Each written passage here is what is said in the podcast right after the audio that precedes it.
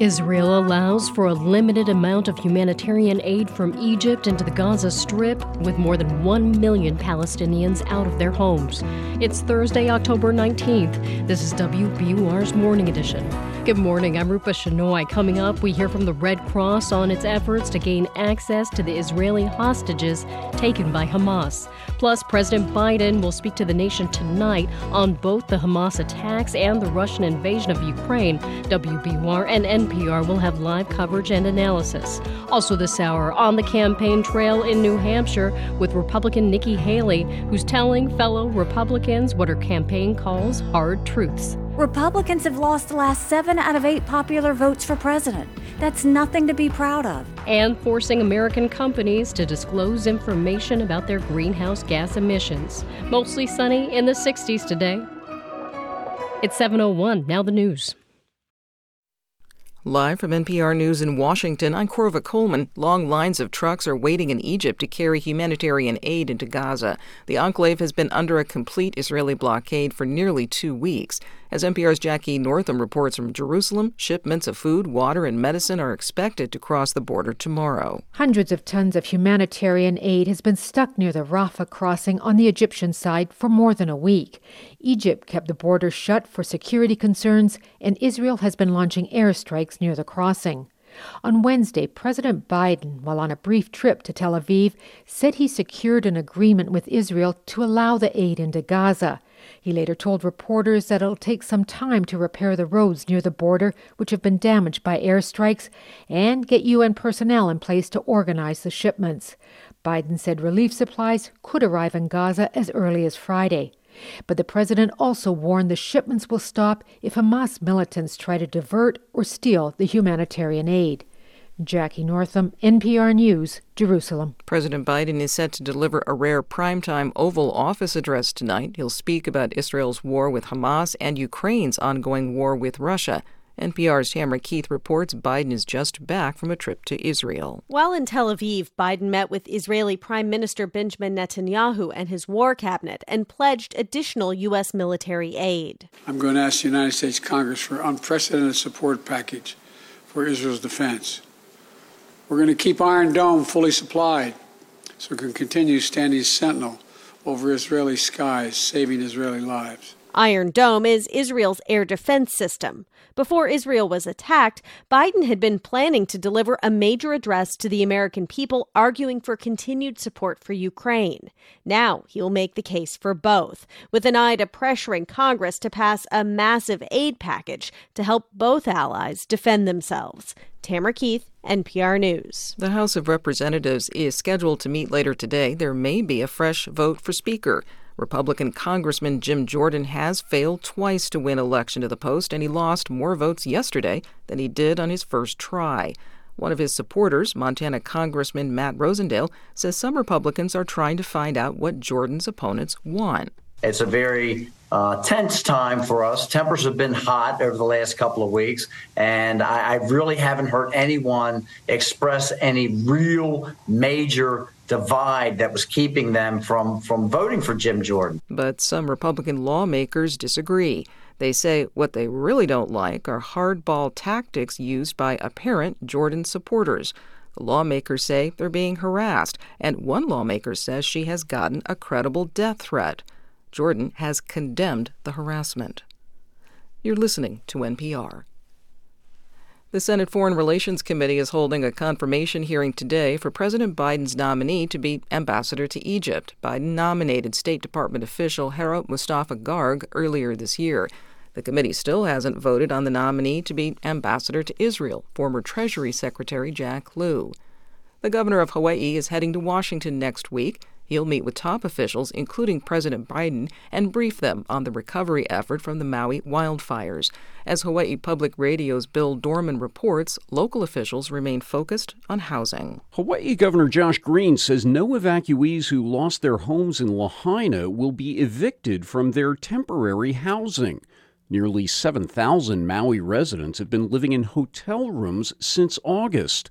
More than 1,100 have moved on to other alternatives. Maui Mayor Richard Bisson says he's focusing on stable housing for the phase that comes after hotel rooms. That remains a challenge, and a costly one for many families who've not only lost their homes, but also their jobs. For NPR News, I'm Bill Dorman in Honolulu. Former President Donald Trump's civil fraud trial continues today in New York. He's accused of wrongly inflating the cost of some of his properties to get better financing deals from banks. Trump denies the allegations. He was in the courtroom yesterday, and he expressed frustration when a witness testified against him. The judge told everyone in the courtroom to stop commenting aloud if it was meant to influence testimony. I'm Corva Coleman, NPR News. I'm Rupa Shenoy. This is WBUR in Boston. Massachusetts has reached a clean energy milestone. Work was completed yesterday on the first turbine for the first commercial-scale offshore wind farm in the state. WBUR's Miriam Wasser reports it's also the first in the nation. The Vineyard Wind 1 project consists of 62 massive turbines near Martha's Vineyard. Completing one turbine may not seem like such a big deal, but for environmentalists and clean energy advocates, it's a big step forward. Offshore wind is a key part of Massachusetts' plan to reduce carbon emissions and generate more clean electricity. It hasn't been easy to get the industry off the ground, and Vineyard Wind in particular has faced several delays over the years. The next big milestone for the project should come later this year, when it's expected to start sending electricity into the New England grid. For 90.9 WBUR, I'm Miriam Wasser. The future of gun reform in the state now lies in the hands of the Massachusetts Senate. Yesterday, House lawmakers passed a bill to strengthen the state's assault weapons ban. It also restricts gun owners from carrying in many public places. A newly added amendment makes certain exceptions for off-duty police officers carrying department-issued firearms. Senate lawmakers say they may not take up their version of gun reform until next year. President Biden has nominated Joshua Levy to be the next U.S. attorney for Massachusetts. He's been serving in that post in an acting role since May. That's when former U.S. Attorney Rachel Rollins stepped down following an ethics investigation. Senators Elizabeth Warren and Ed Markey both say they're pleased with the nomination and are hoping for a quick confirmation process. A central Massachusetts museum focused on Russian icons has a new name. The Museum of Russian Icons in Clinton will now be known as the Icon Museum and Study Center. Museum officials tell the Telegram and Gazette the name change was influenced by the war in Ukraine. The museum also plans to start collecting relics from other Eastern Christian cultures. It's 7:07. We're funded by you, our listeners, and by Blue Cross Blue Shield of Massachusetts. Medicare plans for every lifestyle and budget. Visit bluecrossma.com/go. And Brimmer and May, a pre-K through 12 all-gender day school in historic Chestnut Hill with an open house on October 22nd and November 8th. Brimmer.org. The Bruins begin a four-game road trip tonight as they visit the San Jose Sharks, and the Celtics will play their final exhibition game tonight as they visit the Charlotte Hornets.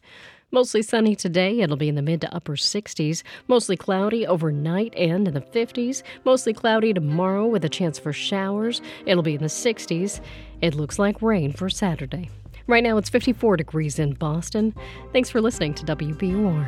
WBUR supporters include Jarl and Pamela Moan, focusing on civil liberties, foster youth, public radio, and the arts. It's Morning Edition from NPR News. I'm Michelle Martin in Washington, D.C. And I'm May Martinez in Culver City, California. President Biden is set to give a rare primetime address from the Oval Office tonight, updating the American people following his 31-hour dash to Tel Aviv. His speech is another high-stakes mission to convince Congress to give billions in aid to Israel and Ukraine.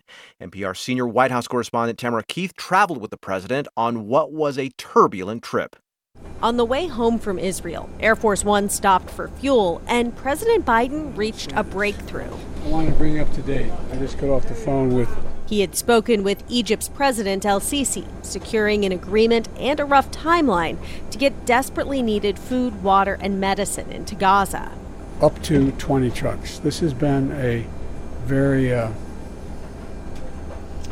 blunt negotiation I've had. It's a start. And a lot could still go wrong. Roads need to be fixed, and trucks might not roll until Friday, Biden said. Look, I came to get something done. I got it done. 24 hours into a trip that hadn't gone according to plan, Biden changed from his dark suit into a light blue casual sweater. He had news that wouldn't wait until he was back in Washington. Not many people thought we could get this done. And not many people want to be associated with failure. Failure seemed like a very real possibility Tuesday afternoon. In fact, Biden said his team debated at length whether this risky trip would weigh on his presidency. Hours before he was set to depart, a deadly explosion at a hospital in Gaza killed hundreds of people and sparked anger across the Middle East. Biden's trip was in doubt. President Biden's motorcade is pulling up here to Air Force One on the tarmac at Joint Base Andrews. And at this moment, there are a lot of questions about where President Biden is actually going to be going. Then, just as the plane was about to take off, a White House official appeared in the press cabin announcing that a stop in Jordan to meet with Arab leaders was off because of the explosion at the hospital. The Palestinians blamed Israel for the blast, and Israel said it absolutely wasn't them. Biden told his staff to find out more. By the time he landed in Israel, protests had broken out around the Arab world. There was no red carpet. This was a time of war. But Israeli Prime Minister Benjamin Netanyahu was at the bottom of the stairs waiting for Biden. And the president went in for a hug. They drove to downtown Tel Aviv and met in a hotel ballroom fortified to do double duty as a bunker. There, Biden said he agreed with the Israeli assessment of the source of the blast. Based on what I've seen, it appears as though it was done by the other team, not you. Biden had seen U.S. military intelligence convincing him a Palestinian militant group had misfired a rocket. He would later deliver some tough love to Netanyahu and his war cabinet. Still, the prime minister praised Biden for the message his presence sent to the world. Your visit here is the first visit of an American president in Israel at a time of war. It is deeply, deeply moving. Biden met with family members of victims, survivors, and first responders who described the brutal violence of the October 7th attacks. The pain, the rage, Biden said, is justified. What happened in Israel, he said, was equivalent to 15 September 11th attacks. But I caution this while you feel that rage. Don't be consumed by it. After 9/11, we were enraged in the United States. While we sought justice and got justice, we also made mistakes. Innocent Palestinians are suffering too, he said. The rules of war must be followed, even as Israel aims to destroy the group that wreaked so much terror, Hamas. Now back at home, Biden will make a case to the American people that it is in their interest to stand with Israel through what could be a long and painful war. Tamara Keith, NPR News.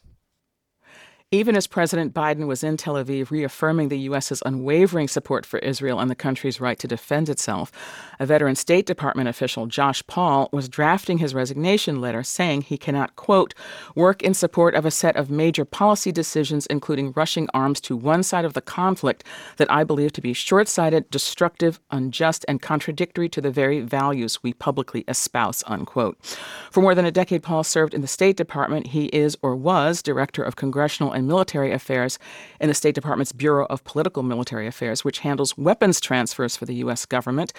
And Josh Paul is with us now to explain why he resigned. Mr. Paul, welcome. Thank you for joining us. Thank you for having me. And just to clarify, I was Director of Congressional and Public Affairs. And Public Affairs. Sorry. Thank you for that. So the U.S. has been arming Israel for decades, and this is certainly not the first time Israel has undertaken military operations in Gaza. So why now? What's the rationale for leaving now? I mean, in diplomat speak, what was the red line that got crossed for you? Sure, thank you. Look, first of all, it's an awful and tragic situation, right? And my heart really goes out to all the innocent civilians across the region who are suffering. I think for the past 20 years, and in some ways for much longer, we've had a policy built on two premises. First, that the two-state solution is viable, and secondly, that the way to get there is to ensure Israel feels secure. But I think the problem with that is that the way Israel has established its sense of security, which is a false sense, as it turns out, is by expanding checkpoints and barriers in the West Bank while propping up an undemocratic Palestinian Authority, and in Gaza, by trading fire with Hamas and Palestinian Islamic Jihad, that horrible phrase, mowing the lawn, resulting in thousands of civilian deaths over the years and in the past week alone, and making a two-state solution, frankly, an impossibility. So I think for us to look at the current situation and say the answer is as many bombs as Israel asks for, knowing that their use will lead in a direction exactly opposite to our stated policy goals, knowing the harm they will wreak on civilians, seeing Israel's use of collective punishment, including the cutting off of basic necessities, and encouraging the dislocation of hundreds of thousands of civilians is, it's disappointing, to say the least. You say that you make a point of course, decrying the atrocities that I think we all know occurred, but you also say that you think that Israel's response has kind of crossed the line into collective punishment. Now, you say that you're pleased to see the efforts the administration is making to temper Israel's response. What is the United States not doing that you think it should be doing right now? Yeah, thank you. So first of all, just on the Hamas attack, just to be absolutely clear, that was a monstrosity, an outrage, period, full stop, exclamation mark. No ifs, ands, or buts. In terms of what I think the US could be doing right now, I think this, first of all, it's a bigger discussion than Gaza. But let's start with something quite straightforward, right? Earlier this year, the Biden administration issued a new conventional arms transfer policy, which is the policy, public policy, it's on the White House website, that guides the framework under which we authorize arms transfers. And that policy explicitly states, no arms transfer will be authorized where the United States assesses that it is more likely than not that the arms to be transferred will be used by the recipient to commit, facilitate the recipient's commission of, or to aggravate risks that the recipient will commit, genocide, crimes against humanity, grave breaches of the Geneva Conventions, including attacks intentionally directed against civilian objects or civilians protected as such, or other serious violations of international humanitarian or human rights law. It goes on. So I think my first recommendation would be that this administration simply follow their own public commitments. So in essence, I think what you're saying is that Israel is exceeding the boundaries of international law, and that the U.S. is turning a blind eye to that.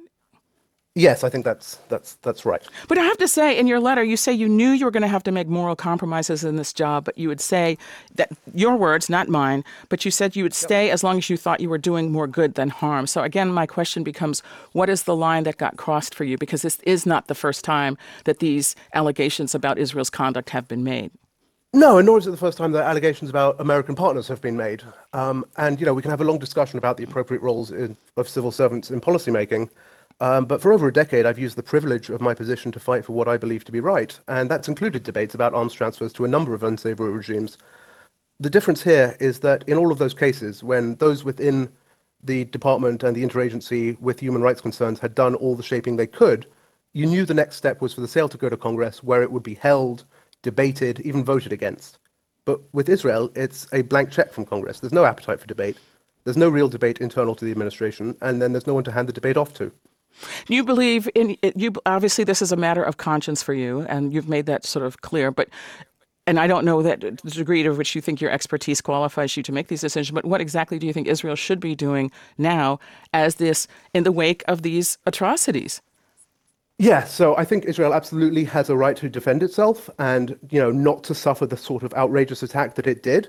I think there are ways to do that that don't involve dislocating 1 million Palestinians, that don't involve the death of thousands of civilians.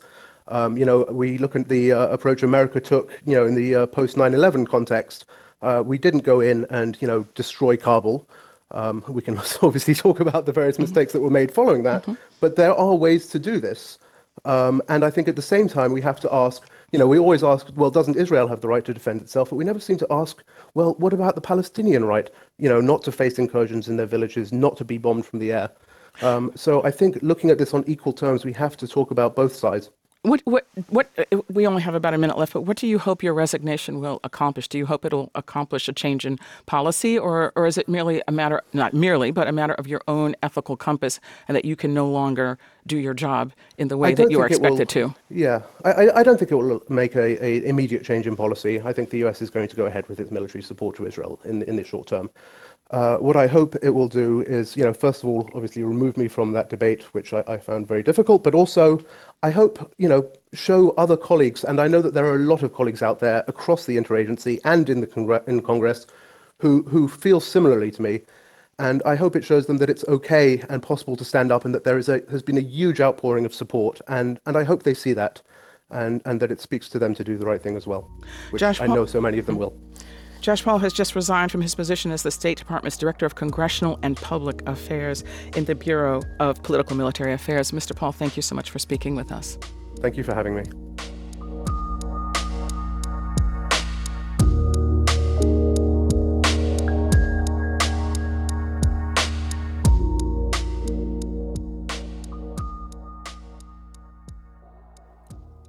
This is NPR News. Thanks for starting your Thursday with WBUR. Coming up in 20 minutes on Morning Edition, new federal rules may close loopholes that have allowed some big companies to avoid disclosing their greenhouse gas emissions. It's 7:20. We're funded by you, our listeners, and by Sunbug Solar, committed to being a partner in renewable energy from consultation to installation. Learn how you can build a resilient future at sunbugsolar.com. And the Chestnut Hill School, inspiring preschoolers through grade 6 to grow today, transform tomorrow. Open house October 29th. Visit tchs.org. Some parents are having a hard time finding the new pediatric COVID shot, especially for children under 5. It's just an absolute logistical mess trying to find information, and it was driving me insane. Why many pharmacies and doctors don't have the COVID shot for kids, even if vaccines.gov says they do, on All Things Considered from NPR News. Listen today starting at 4 on 90.9 WBUR. A high near 66 today under mostly sunny skies. Tonight it grows mostly cloudy and we'll have a low around 52. Tomorrow, mostly cloudy and a high near 66 with a chance of late afternoon showers. Right now it's 54 degrees in Boston. Support for NPR comes from this station and from Indeed, designed to be an end-to-end hiring solution for businesses of all sizes to attract, interview, and hire candidates all from one platform. Learn more at Indeed.com/NPR. From the Kauffman Foundation, providing access to opportunities that help people achieve financial stability, upward mobility, and economic prosperity, regardless of race, gender, or geography. Kauffman.org. From Charles Schwab, committed to putting clients first, with financial consultants ready to serve clients and 24/7 live help. Learn more at Schwab.com. And from the John S. and James L. Knight Foundation, helping NPR advance journalistic excellence in the digital age. This is WBUR's Morning Edition. I'm Rupa Shenoy. With a little more than 3 months to go until the New Hampshire Republican primary, Donald Trump maintains a substantial lead in the race. That's despite facing more than 90 criminal charges in 4 separate criminal cases. At least a half dozen of Trump's Republican challengers are campaigning hard to replace him. That includes Trump's former UN ambassador, Nikki Haley. WBUR's Anthony Brooks reports that some polls put Haley in second place, giving her some buzz in the Granite State.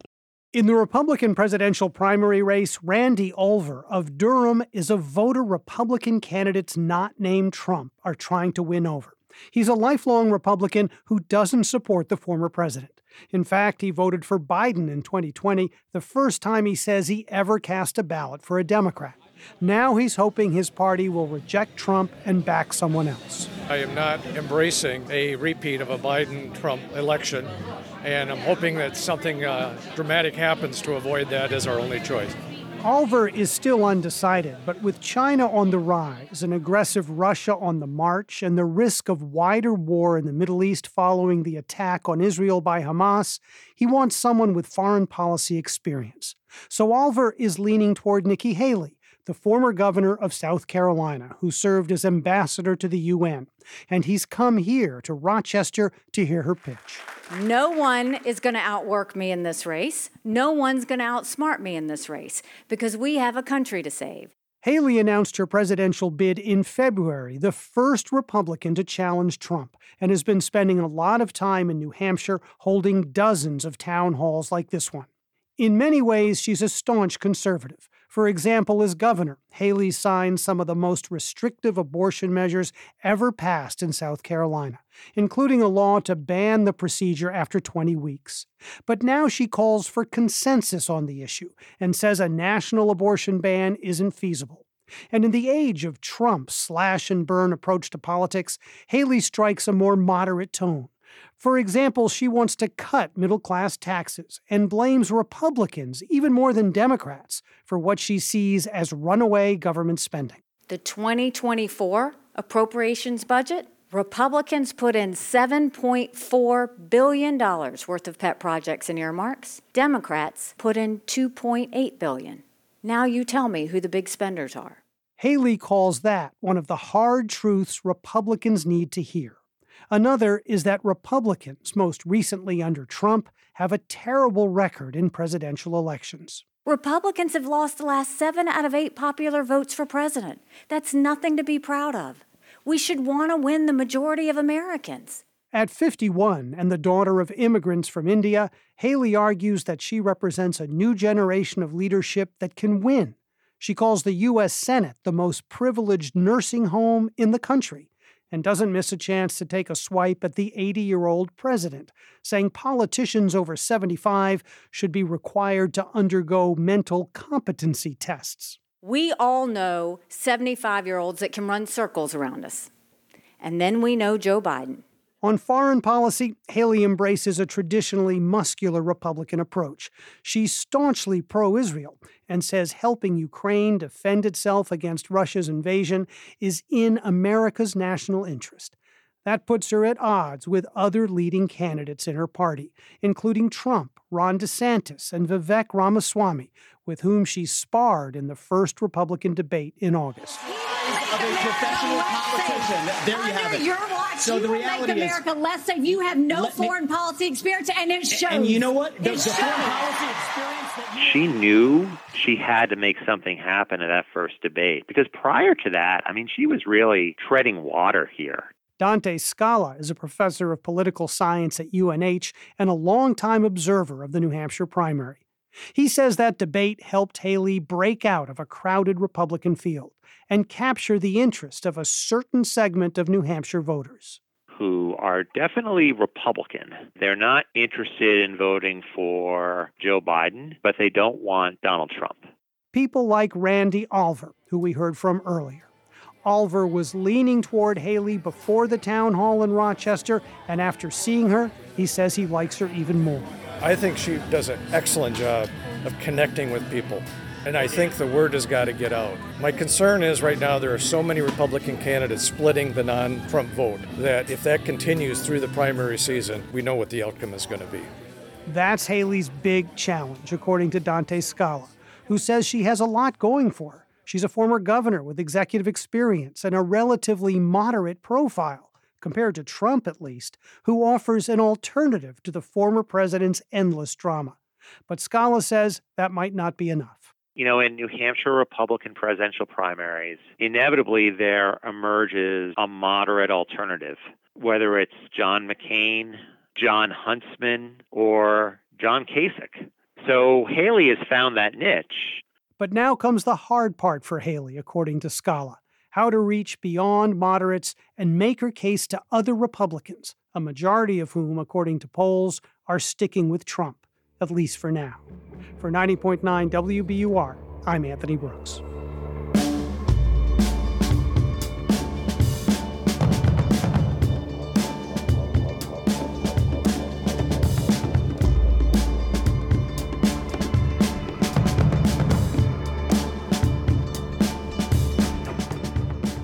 If you're looking to make new friends, come to City Space Monday for a speed friending night. We'll provide the structure you need to feel comfortable and make connections. Tickets are at WBUR.org/events.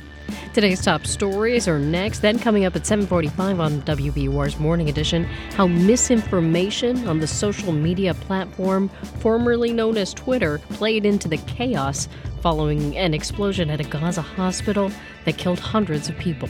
It's 7:29. We're funded by you, our listeners, and by UMass Chan Medical School, advancing together by using collaboration to drive new discoveries. More at umassmed.edu/together. Goddard House Assisted Living in Brookline, embracing the aging experience for seniors in the Boston area. Learn more about their innovative programs at goddardhouse.org. And the Peabody Essex Museum, presenting the Salem Witch Trials, Restoring Justice. On view now. Learn more at PEM.org.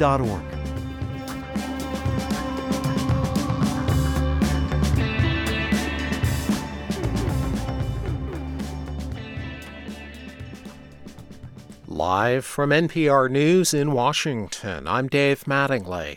President Biden is back from the Middle East following a day of meetings in Israel. The president is scheduled to address the nation tonight from the White House. He's expected to make his case for Congress to approve more U.S. military aid to Israel as it battles Hamas. During his visit to Tel Aviv, the president announced the U.S. would be sending $100 million worth of humanitarian aid to the West Bank and Gaza. The president told reporters he secured an agreement with Egypt to allow aid trucks to reach Gaza in the coming days. This has been a very blunt negotiation I've had, and so we want to get as many of the trucks out as possible. The president's primetime speech is also expected to address the war in Ukraine. House Republicans are expected to vote again today on Ohio Republican Jim Jordan to become Speaker. Jordan received less GOP support in yesterday's second round of voting than he did in the initial vote. Still, Republican Tim Burchett of Tennessee says the House needs to keep at it.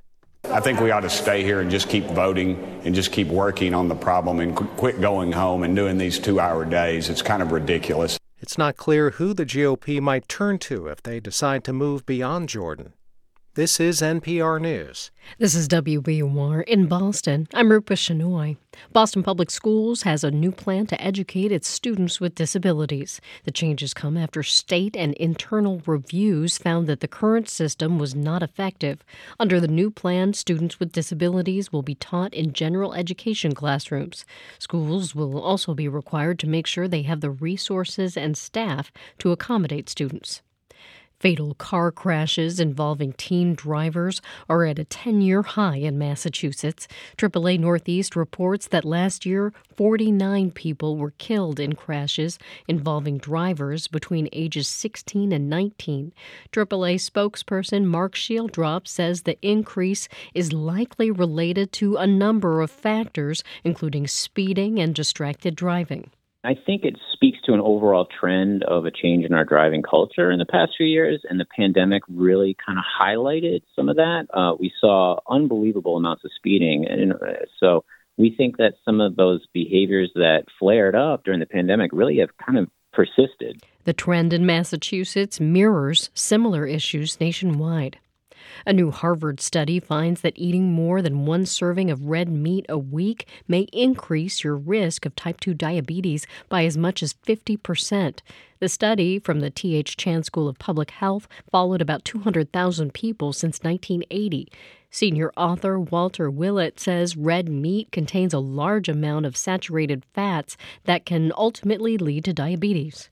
The best alternatives are plant protein sources like nuts, beans, soy products, and up to a modest amount of dairy foods. Willett says replacing red meat with plants in your diet will also help reduce carbon emissions and greenhouse gases. It's 7:33. We're funded by you, our listeners, and by Renewal by Anderson, a full-service window and door replacement company supporting the American Cancer Society. Learn more at renewalbyandersoncares.com. The Bruins will try to extend their winning streak to 3 games tonight. They'll visit the San Jose Sharks. The Celtics will visit the Charlotte Hornets. Mostly clear skies today with highs in the mid-60s. Tonight, clouds move in and it falls to the low 50s. Tomorrow, we end the week with a mostly overcast day with highs back in the mid-60s. There's a chance of rain beginning in the afternoon. It's 54 degrees in Boston. Support for NPR comes from this station and from the Joyce Foundation, committed to advancing racial equity and economic mobility for the next generation in the Great Lakes region. Learn more at joycefdn.org. From the Wallace Foundation, working to develop and share practices that can improve learning and enrichment for young people and the vitality of the arts for everyone. Ideas and information at wallacefoundation.org. And from listeners like you, who donate to this NPR station. It's Morning Edition from NPR News. I'm E. Martinez in Culver City, California. And I'm Michelle Martin in Washington, D.C. Families in Israel and elsewhere in the world are desperate for news of loved ones who were taken hostage by Hamas nearly 2 weeks ago. The International Committee of the Red Cross is in Gaza. They're trying to help civilians with humanitarian assistance, of course, but they are also on standby, ready to help facilitate the release of hostages. And it's something they've done before as neutral mediators. Crystal Wells is a spokesperson for the ICRC in Geneva, and she's here with us to tell us more about that. Good morning, Crystal. Good morning. Thank you for having me. So thank you for coming. So does the ICRC have a realistic hope of being able to visit the hostages being held in Gaza? I want to start first by saying that there are families, as you rightly said, who today are worried sick about their loved ones taken hostage. And what we really want their families to know is that their loved ones are a top priority for us. We've stated repeatedly that the taking of hostages is prevented under international humanitarian law and that they must be released immediately. Now, in terms of your question about hopes and what we're doing, we are working to help the hostages in any way that we can. So we, as the International Committee of the Red Cross, we are speaking with Hamas, we are speaking with Israeli authorities and others on this issue. And all of this is in an effort to be able to help them, like I said, in any way that we can. And some of the ways that we could help and what we do in other similar situations around the world is we can visit them to check on their health, for example, or to deliver personal medicines. We can make sure that that hostages and their families can share messages with one another. And we've also expressed and would stand ready, of course, to facilitate any eventual release so that ultimately these people can go back home and be with their families. So the bottom line is we're working on this, and it's a top priority for us. So the question is, you are in touch with Hamas in some capacity, correct? The ICRC is in touch with them. Okay. I think it might be surprising for people to know, as it was surprising to me to know, that the Red Cross actually gave humanitarian law classes to Hamas some years ago. And I understand that you weren't personally there, you weren't physically there for that, but do you have any sense of whether Hamas has absorbed any of your teachings or the ICRC's instructions about the treatment of hostages? Recognizing that hostage-taking is against international law to begin with, but you also offered some boundaries around the way hostages are supposed to be treated. Do you have any sense of whether Hamas has absorbed any of that? Well, what I can say is that the teaching of Hamas around international humanitarian law is something that the ICRC does around the world. It's not unique to Hamas. We do it with other groups around the world as well as with state militaries. And then when there is very active conflicts like we're seeing right now, the way in which the ICRC works is we engage directly with parties to the conflict, so Hamas here as well as Israel, to speak to them about their obligations of the rules of war. And we take a very discreet approach with this. We don't come out and disclose the content of those conversations, and it's not to be secretive for the sake of being secretive, but we take this discreet approach because we found through decades of experience that by having that space where we speak directly and confidentially with them, that it's the best way to influence change, to ultimately help the people we want to help. And for us, our priorities would be to help civilian suffering in Gaza, and like I said, also to be helping the situation with the hostages, both the hostages as well as their family members. I do take your point that you feel that these, if I may call it, back-channel communications are perhaps more productive than public pronouncements.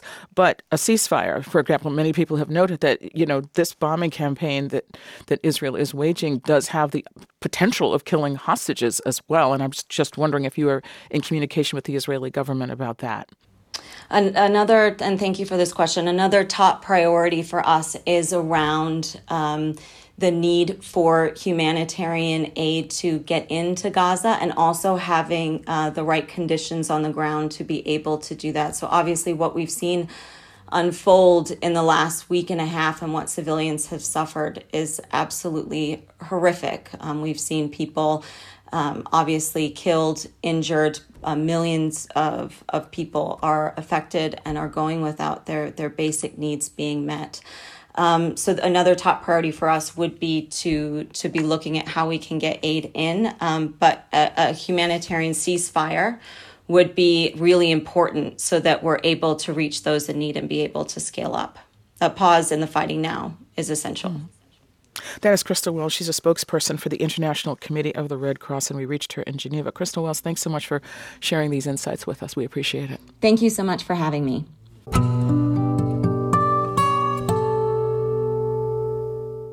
California is going to make thousands of big companies report the risks they face from climate change. They'll also have to account for emissions that are raising global temperatures.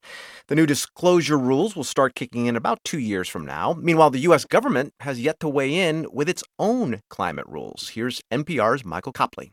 Lots of companies tout their efforts to respond to climate change. The problem is, it's hard to verify if the information's accurate or to compare information from different companies. That's where regulators at the Securities and Exchange Commission come in. Here's SEC Chair Gary Gensler. Investors today are making investment decisions based on climate risk disclosures. We're trying to bring some comparability. Gensler was talking at a recent congressional hearing about rules his agency proposed that would make public companies report their climate risks and account for their greenhouse gas pollution. The proposal is really to capture the risks that investors want to understand. California is racing ahead with its own regulations. But the SEC rules are an even bigger deal to businesses and climate activists. In part, that's because they think the federal requirements could shape how regulations evolve globally. That's made the SEC the target of intense lobbying. A lot of companies want the agency to pare back how much information they have to disclose. We share their objective of wanting to inform investors or present information that consumers and other stakeholders want and need, but it's a matter of being judicious to get that right. Aaron Patti is an executive at the American Petroleum Institute. The group represents the U.S. oil and gas industry. Padilla says flooding investors with information about corporate emissions won't necessarily help them make better decisions. Chair Gensler and the other commissioners in the SEC still have an opportunity to get this right. Groups pushing for stronger regulation say investors need all the information they can get to protect their money. And more disclosures could have climate benefits. A recent study found making companies report their emissions could pressure them to cut their climate pollution. The SEC is expected to finalize its climate rules in the coming months. Michael Copley, NPR News.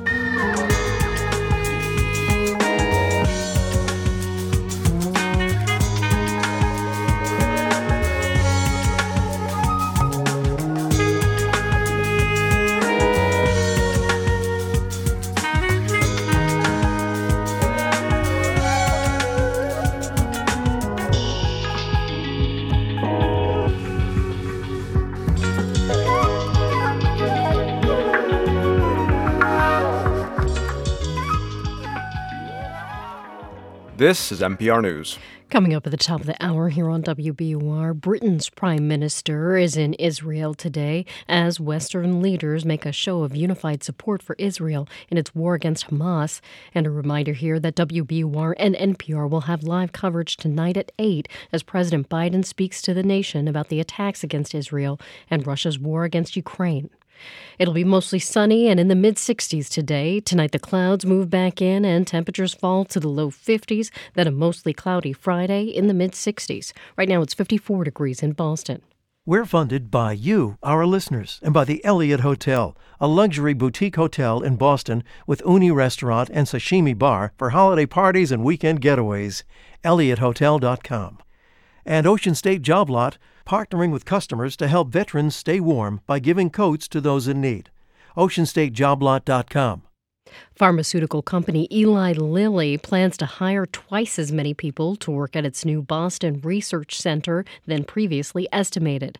Eli Lilly originally planned to have about 250 people working in the building, but leaders tell the Boston Globe that 500 scientists and researchers will soon work there. The center will focus on generic medicine. It's set to open in Fort Point next August. Casino slot attendants at Encore Boston Harbor and Everett are unionizing.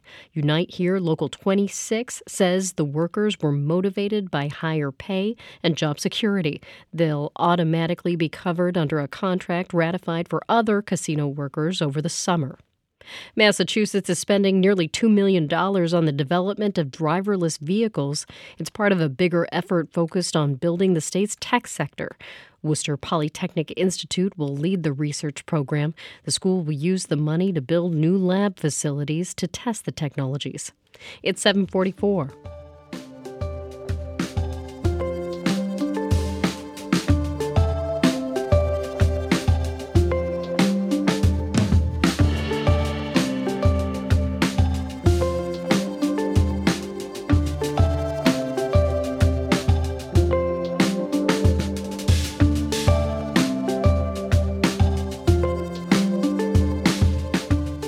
Support for NPR comes from this station and from Doubleday, publisher of The Exchange by John Grisham.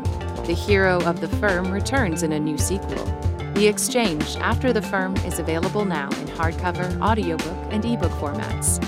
From your part-time controller, specializing in nonprofit accounting, helping nonprofit organizations, including hunger relief organizations, with their accounting needs. More at yourparttimecontroller.com. And from the listeners who support this NPR station. This is Morning Edition from NPR News. I'm A. Martinez. And I'm Michelle Martin. We're still putting together a full picture of just what caused that deadly explosion Tuesday at the Al-Ahli Arab Hospital in Gaza.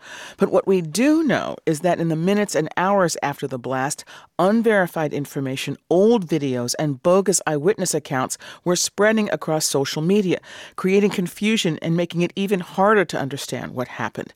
NPR's Shannon Bond reports on misinformation and disinformation. And she's with us now to tell us more about this. Shannon, good morning. Good morning, Michelle. So what did we see happen in the immediate aftermath of the explosion? Well, almost right away, several media outlets initially reported it as being caused by an Israeli airstrike, and they attributed that to the Palestinian Health Ministry. But quickly, Israel's military denied that claim and said it was instead caused by a rocket launched by a Palestinian militant group. And yesterday, U.S. officials came out and said their assessment was Israel was not responsible based on analysis of information they've not made public. On Tuesday, amid these competing claims, videos purporting to show the attack started circulating online, but some of them turned out to not actually show the attack at all. But, even before evidence was fully available or had been, really fully assessed on social media, many people immediately jumped to the conclusion that either Hamas or Israel was responsible. We also saw people taking advantage of this chaos to push their own narratives, especially on X, the platform formerly known as Twitter. No, I think a lot of people know that there have been a lot of changes to X under Elon Musk's ownership. Is there something about that platform that makes it particularly vulnerable to this, especially after these changes? Well, it has become harder under his leadership to identify reliable information and credible sources. So for one example, there was an account that claimed to be an Al Jazeera journalist, and it claimed to have seen eyewitness evidence the hospital was hit by a Hamas rocket. But it turned out this account was not a journalist at all. And actually, until recently, it had been posting about Pakistani cricket players. This account was taken down, but not before it had been amplified by accounts on X with large followings and many that carried these, verified check marks.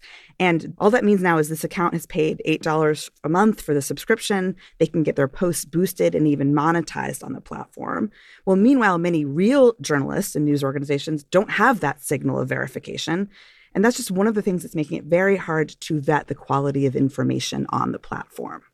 So, I think it's fair to say that's not the only platform where it's hard to verify information.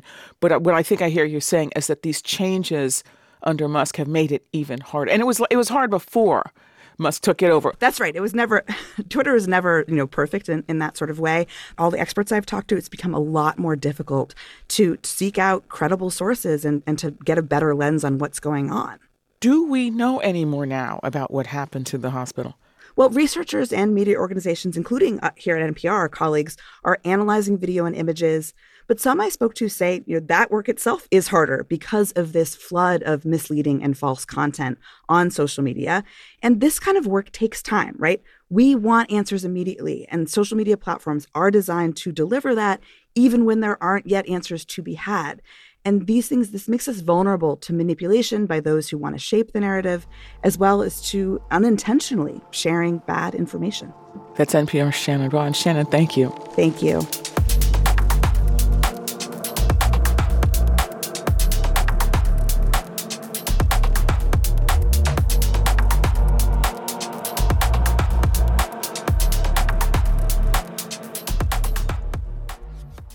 This is NPR News. Coming up at 8:20 on WBUR's Morning Edition, our week-long series spotlighting local artists continues. Today we profile Boston poet and performance artist Zija, whose performances grow to include the audience. It's 7:49. We're funded by you, our listeners, and by Stepping Stone, for more than 30 years working to build a future where all students have access to a college education. Stepping Stone's evidence-based model supports Boston students from historically marginalized communities, starting in 5th grade all the way through college graduation. Learn how you can get involved at steppingstone.org. I'm Scott Tong. As the world watches the bloodshed in Israel and Gaza, communities of faith look for ways to explain the crisis and hope for a way out. We bring together a rabbi and an imam to find out how they're talking about the war and how they're supporting their communities. That's Here and Now. Listen today at noon on 90.9 WBUR.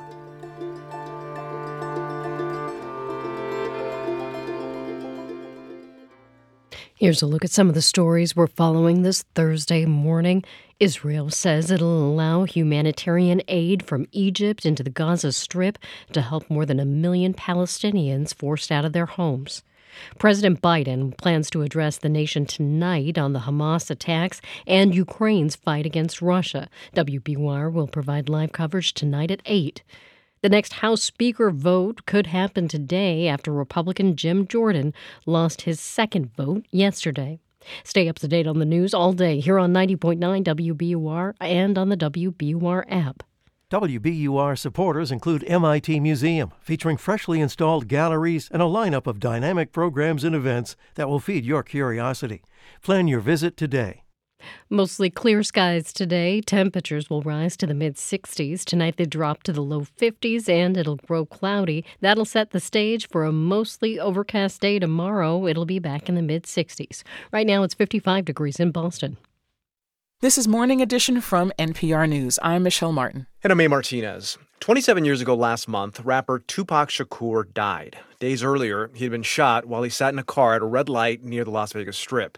In all that time, no charges had been filed. But now, Nevada prosecutors are charging a man named Dwayne Davis with Shakur's murder. Today, Davis will enter a plea in a Las Vegas courtroom. And joining us to discuss this case is NPR culture correspondent Anastasia Siolka. So who is Dwayne Davis? Well, Dwayne Davis is a former gang leader from Compton, California, and he allegedly was in the car that pulled up next to Tupac Shakur at this red light. And let's remember, Shakur wasn't alone in the car. The driver was the former CEO of the Death Row record label, Miriam Suge Knight. And someone shot both of them. Shakur died of his injuries several days later, but Suge Knight survived. And a really interesting thing is that for years now, Dwayne Davis has said very publicly that he was one of the people in that car where those shots came from. Okay, in the car, but did he shoot the gun? So Davis has said that it was his nephew, Orlando Anderson, who actually fired the gun. Whoever fired it, prosecutors say now Dwayne Davis was the ringleader who oversaw Tupac Shakur's killing. You know, after all this time, Anastasia, why do prosecutors think they can charge Davis now? Well, Dwayne Davis made those statements about him being in the car, both in a book he wrote and in various interviews. And he also told it to California police in a deal he proffered. But this is Nevada, so it's a totally different ballgame. And prosecutors feel that they have strong accounts from eyewitnesses, not people in the car, but people who are on the scene, that will sway a jury. And I should note, Dwayne Davis and Suge Knight are the only ones of those 6 people between those 2 cars who are still alive. Does that mean then Suge Knight is going to be called as a witness here? So Suge Knight is now a few years into serving his own 28-year prison sentence in California for voluntary manslaughter. It's a totally different case. But when Dwayne Davis was arrested earlier this month, Knight told TMZ that he plans to refuse to testify in this trial for either side. Let's take a listen. You'll notice that Suge Knight calls Davis by his nickname, Keefy D. Me and Keefy D played on the same Pop Warner football team. And whatever the circumstances, if he had an involvement with anything, if he didn't have any involvement with anything, I wouldn't wish somebody going to prison on my worst enemy. This is a day that I think a lot of Tupac fans never thought would actually happen. And, you know, I'll bet a lot of Tupac fans probably are pretty skeptical that he'll get justice even after 27 years. Oh, yeah, for sure. Even Tupac's late mother, Afeni Shakur, said in interviews she believed that the Las Vegas police never had any intention of solving the crime. She certainly wasn't the only one to think that. On the other hand, police have said for many years that no one would talk to them.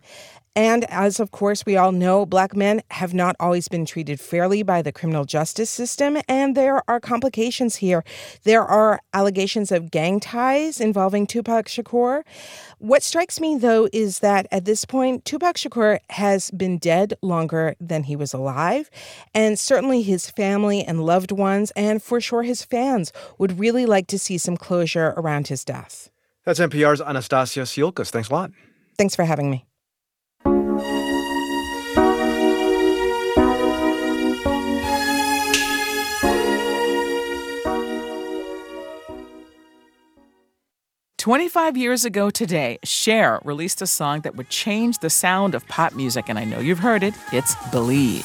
Do you believe in love after love? You heard that little warble in her voice? That was produced by Auto-Tune. That's a studio tool that digitally changes a singer's pitch. Cher's producers used it in a way that most people had never heard before. Do you believe in love after love? And savvy producers took notice. Soon, that sound was popping up all over the place. Yeah, T-Pain became an early ambassador for Auto-Tune after he heard it in a Jennifer Lopez remix. And from then on, I was like, I got to find that effect. And once I found it, I knew that was going to make me different, because up until then, I had just been singing. But I wanted something to make me stand out, something to make me different. Auto-Tune to the rescue.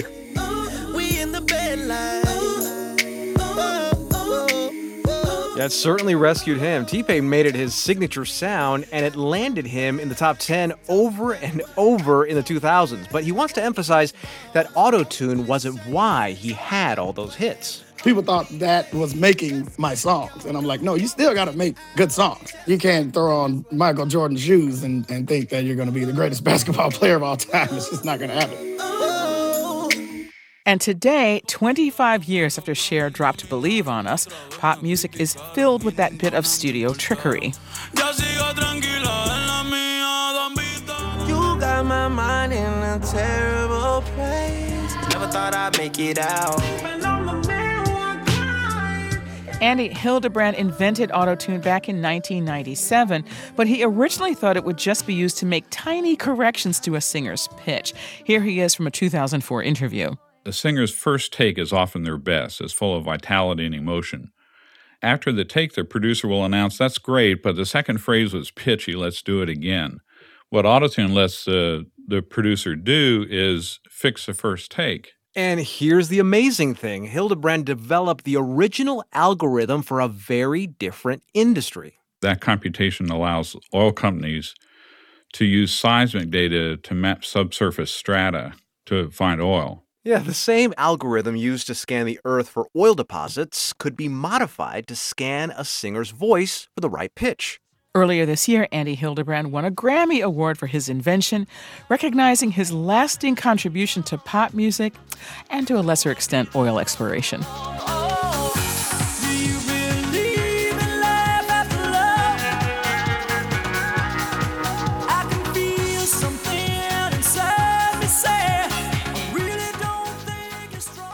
Keep on top of the news all day. Get the WBUR app. We'll be there with context and perspective live. Listen anywhere on the WBUR app.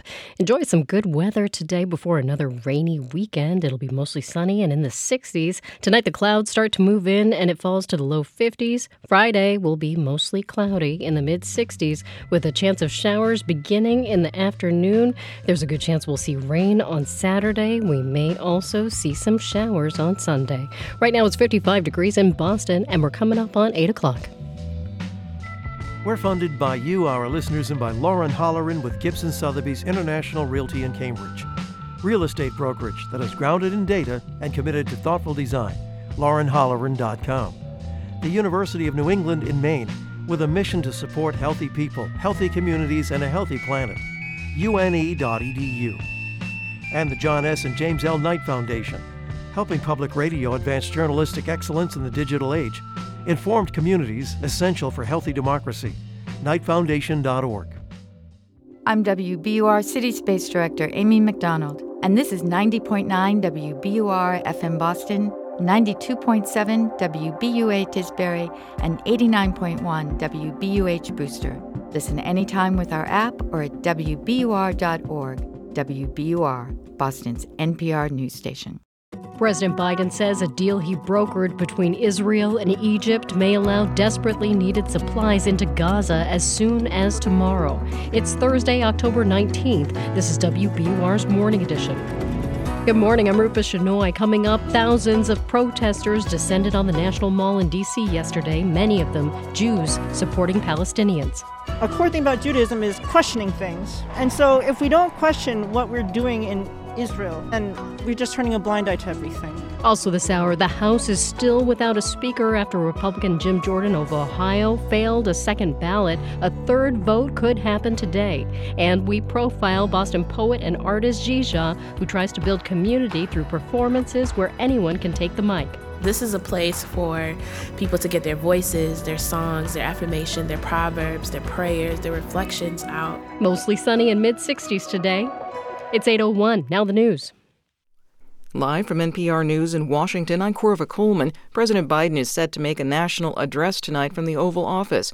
He's expected to propose a significant aid package to support Israel and its war against Hamas and further aid to Ukraine as it fights Russia's invasion. This comes as the president is also pledging $100 million in humanitarian aid to Palestinians in Gaza and the West Bank. The president and the U.S. intelligence community do not believe at this point Israel was responsible for a deadly explosion at a Gaza hospital this week. The blast killed hundreds of people. But as NPR's Greg Myrie reports, there's still a great deal of uncertainty surrounding the blast, and Israelis and Palestinians continue to blame each other. There are photos, videos, and eyewitness accounts of the huge explosion at the Al-Ahli Arab Hospital, but there's not yet clarity on who's responsible. The blast dug a relatively small hole in the hospital's parking lot, and the hospital did not suffer structural damage. That suggests a smaller weapon was used. Israel says it was a rocket from a Palestinian faction that was directed at Israel but misfired. Palestinians insist the blast was part of Israel's ongoing bombing campaign. President Biden says he believes the Israeli version, though U.S. officials say they're still gathering additional information. Greg Myrie, NPR News, Washington. After 2 days and two ballots, Ohio Republican Congressman Jim Jordan still doesn't have the votes to be elected Speaker of the House. NPR's Deirdre Walsh reports his opponents say he'll lose more support if he pushes for a third vote today. Republican resistance to Jordan's bid for Speaker appears to be hardening or even growing. It's been 16 days since California Representative Kevin McCarthy was ousted, and the House is still frozen. It can't function until a Speaker is elected. Calls to give the temporary Speaker, Patrick McHenry of North Carolina, powers to allow votes on bills are growing. McHenry says for now his role is limited. My role here is to be determined, but I've constructed that as narrowly as the rules say I should. And we can't transact business until we elect a Speaker. Jordan's GOP opponents warn tactics of his allies to pressure them for votes are dangerous. Two members who voted against Jordan say they received death threats. Deirdre Walsh, NPR News. The National Hurricane Center is watching Hurricane Norma off Mexico's Pacific coast. Hurricane specialist John Cangelosi says Norma is powerful. It's a Category 3, maximum winds near 120 miles an hour, and it's to the south of the southern portion of the Baja California Peninsula. It's about 450 miles south-southeast of Cabo San Lucas. Meanwhile, hurricane forecasters say Tropical Storm Tammy is in the Atlantic Ocean and could soon turn into a hurricane. This is NPR. From WBUR in Boston, I'm Rupa Shenoy. A plan to pass new gun reform laws is now moving on to the Massachusetts Senate. The House voted overwhelmingly yesterday in favor of the reform package. The bill would strengthen the state's assault weapons ban, limit where guns can be carried, and crack down on unregistered so-called ghost guns. Representative Michael Day, who wrote the bill, says the measure would make the state safer. Modernizing our firearm statutes is not an attack on anyone's rights. Far from it. A dozen Democrats in the House voted against it, along with every Republican. State Representative Peter Durant was among the GOP members voting no.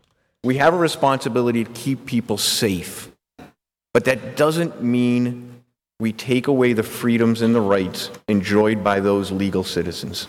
Gun owners called the bill unconstitutional and vow to keep fighting it. Members of Massachusetts' all-Democratic congressional delegation are calling on the Department of Homeland Security to help address the increase in migrants arriving in the state. State officials met with the agency's secretary yesterday in Washington. Officials tell the Boston Globe they discussed ways to better get resources to migrants in the state. The meeting comes just days after Governor Healey announced that the state's shelter system is close to reaching its limit. The new Repertory Theater in Watertown is shutting down for good after 40 seasons. The regional theater company temporarily suspended operations in 2021 after large financial losses caused by the pandemic. More now from WBUR's Amelia Mason. New Rep relaunched in 2022 with a smaller staff and a focus on diverse voices and new work. Leaders say audiences were returning, but the theater struggled to attract enough philanthropic funding. Chris Jones is the chair of the New Rep board. They want you to be successful before they'll help you be successful. And that's sort of a catch-22 just in the funding game generally. And when you have, a new direction and really a startup situation, you can't prove to people that you're a completely safe bet for their funding. New Rep's demise comes amid a wave of theater closures across the country as companies face an altered arts landscape post-pandemic. For 90.9 WBUR, I'm Amelia Mason. A new veterans home is now open in Chelsea. The first 20 residents moved into the veterans home at Chelsea yesterday. The facility includes over 150 beds. The Healey administration says the home is part of a bigger goal to provide better long-term care for veterans in the state. It's 8:06. We're funded by you, our listeners, and by Greener U, working throughout New England to integrate climate action into the entire construction process for a fossil-free future. Learn more at greeneru.com. And Office of the Massachusetts State Treasurer. Check to see if you have unclaimed property at findmassmoney.gov. Tonight, the Bruins will visit the San Jose Sharks. The Bees won their first two games this season, heading into this four-city, week-long road trip. Also tonight, the Celtics visit the Charlotte Hornets for an exhibition game. Mostly sunny today. It'll be in the mid to upper 60s. Mostly cloudy overnight and in the 50s. Mostly cloudy tomorrow with a chance for showers. It'll be in the 60s. It looks like rain for Saturday. Right now it's 55 degrees in Boston. Thanks for listening to WBUR. WBUR supporters include Paramount Pictures and Apple Original Films presenting Killers of the Flower Moon, starring Leonardo DiCaprio and Robert De Niro, and directed by Martin Scorsese. Only in theaters October 20th. Rated R. It's Morning Edition from NPR News. I'm Michelle Martin in Washington, D.C. And I'm A. Martinez in Culver City, California. Western leaders are showing unified support of Israel in its war against Hamas. Yesterday, U.S. President Joe Biden visited Tel Aviv and met with Israeli Prime Minister Benjamin Netanyahu and his war cabinet. This morning, British Prime Minister Rishi Sunak landed in Israel. The visits followed nearly 2 weeks of war since Hamas launched a surprise attack that killed at least 1,400 people. Israel has retaliated with airstrikes in Gaza and has killed thousands more. For more, we're joined by NPR's Zija Batrawi in Jerusalem. So it was a whirlwind visit for President Biden. What are the main takeaways? Well, there are three. The first was affirming again his unwavering commitment to Israel's security. Biden met with grieving families and first responders in Tel Aviv. He acknowledged the pain here and said the scale of those October 7th attacks for a country the size of Israel was like 15 September 11th attacks. And then that leads really to the second takeaway, which is he also had words of caution for Israel. There are diverse opinions here about Israel's treatment of Palestinians and the war, but there's also widespread anger and a feeling that Israel's survival is dependent on wiping out Hamas. So President Biden said he understood there must be justice, but he also said, quote, while you feel that rage, don't be consumed by it. After 9/11, we were enraged in the United States. While we sought justice and got justice, we also made mistakes. And he followed that by also saying that the vast majority of Palestinians are not Hamas. And the timing of all of this was less than 24 hours after a catastrophic blast at a hospital in Gaza where thousands of people were sheltering. The Palestinian Health Ministry says around 470 people were killed in that blast. Many, if not most, were children. Israel blames an errant militant rocket, but Palestinians and the rest of the Middle East, including the governments here, say it was Israel. And so the suffering of Palestinians in Gaza is on display every day that this war continues. And that leads to the third takeaway from Biden's visit. He got Israel's war cabinet and the prime minister to agree to let some humanitarian aid into Gaza. Yeah, that's right. So when might that get in? Biden says it could get in Friday. Israel bombed the roads leading to Gaza's border crossing with Egypt, where a huge convoy of aid trucks is ready to go in. So those repairs on those roads could happen today. But Biden says it will only at most be 20 trucks at first, and the UN will do the distribution inside Gaza. And he warned that if any of that goes to Hamas, the aid will stop. Israel also says this aid is only for southern Gaza. So Gaza's biggest hospital and everyone in the north might not get any of this aid. And Israel did not say if fuel could enter. So that means hospital generators could still shut down. The only electricity for most people in Gaza now is coming from generators. I talked to Tasneem Ahmed in Gaza City, where Israel told people to evacuate. She says there's nowhere else to go.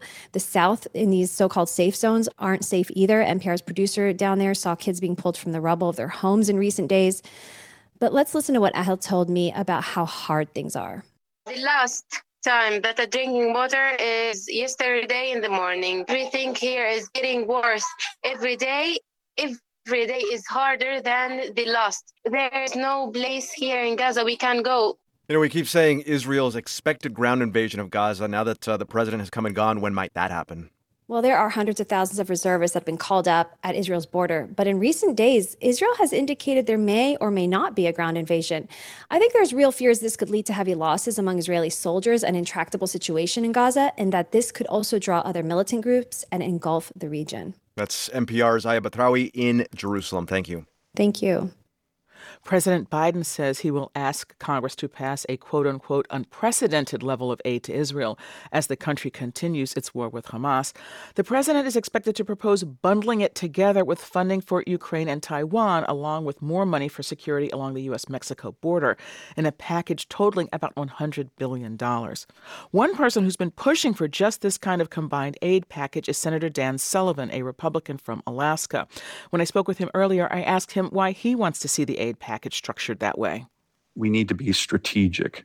We need to step back and recognize that these challenges are going to be with us for many years in terms of this new era of authoritarian aggression.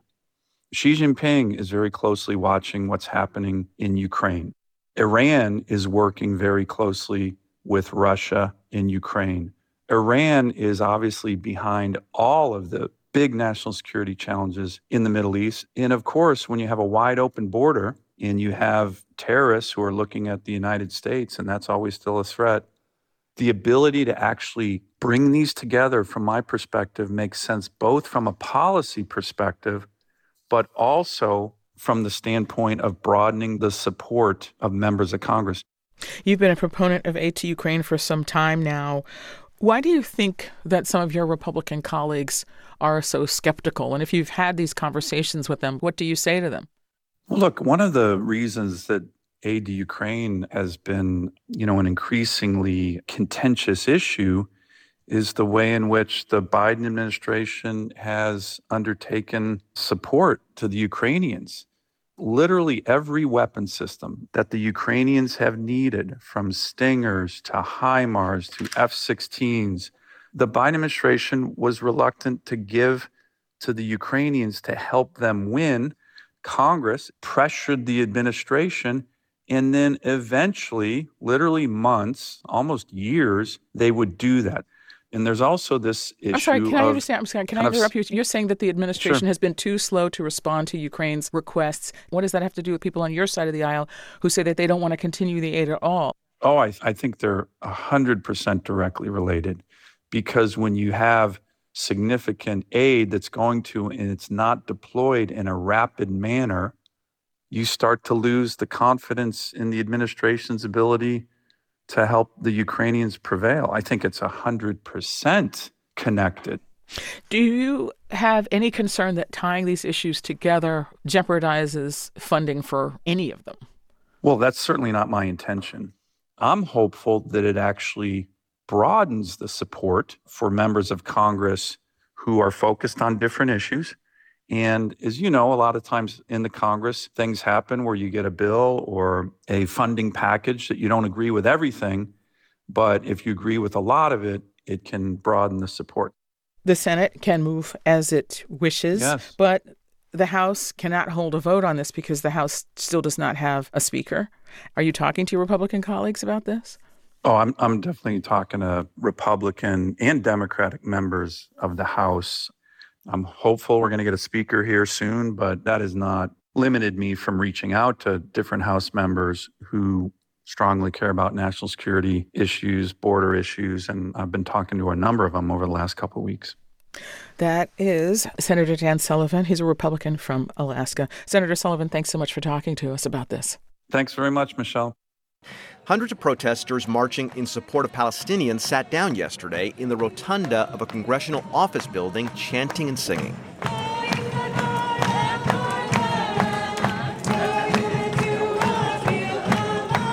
Jewish Voice for Peace organized the event. Earlier in the day, thousands gathered on the National Mall. A core thing about Judaism is questioning things. And so if we don't question what we're doing in Israel, then we're just turning a blind eye to everything. Hal Barnett is 23 and a student at City College in New York. The march to the rotunda was led by a group of rabbis and young people carrying a large banner that read, "Our blood is the same color."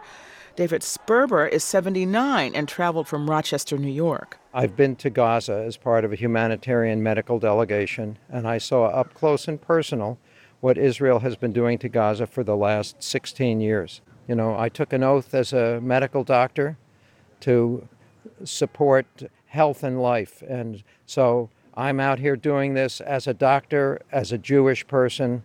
29-year-old Yasmin Batniji says the march helped her take her mind off her family, who's been unreachable in Gaza for days. The best thing that I can do right now is just being in the streets, and that's the only way that I think I can show up for my people and show up for what's right. 39-year-old Alaa Wafa says women like her who wear the hijab are very visible in the U.S., and in recent days she has felt less safe. I worry about my child's safety and my family's safety. I worry about the safety also of our Jewish American friends who are also facing anti-Semitism. She says her Palestinian grandmother is heartbroken by the current violence, but her own feelings are mixed. I think people just need to remember the humanity of society and stop doing the othering, divisive rhetoric and things like that. And so I truly believe this, that we're all one human family.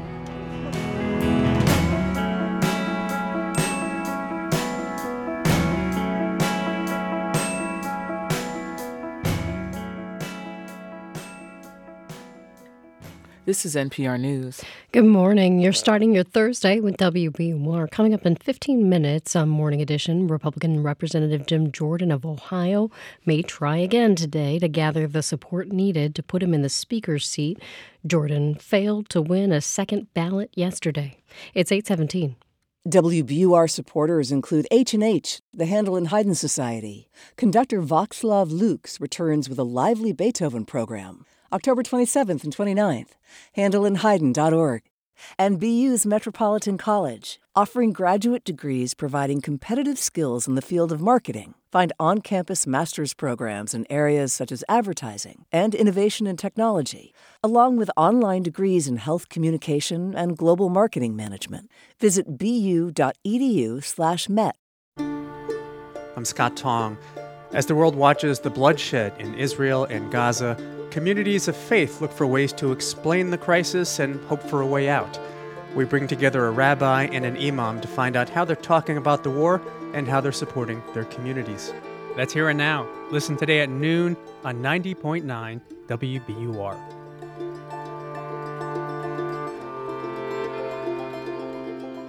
A high near 66 today under mostly sunny skies. Tonight it grows mostly cloudy and we'll have a low around 52. Tomorrow mostly cloudy, a high near 66 with a chance of late afternoon showers. Right now it's 55 degrees in Boston. We're funded by you, our listeners, and by Ocean State Job Lot, partnering with customers to help veterans stay warm by giving coats to those in need. OceanStateJobLot.com. The Elliott Hotel, a luxury boutique hotel in Boston with uni restaurant and sashimi bar for holiday parties and weekend getaways. ElliottHotel.com. And Salem State University School of Graduate Studies. Advance your career and become a leader in your profession.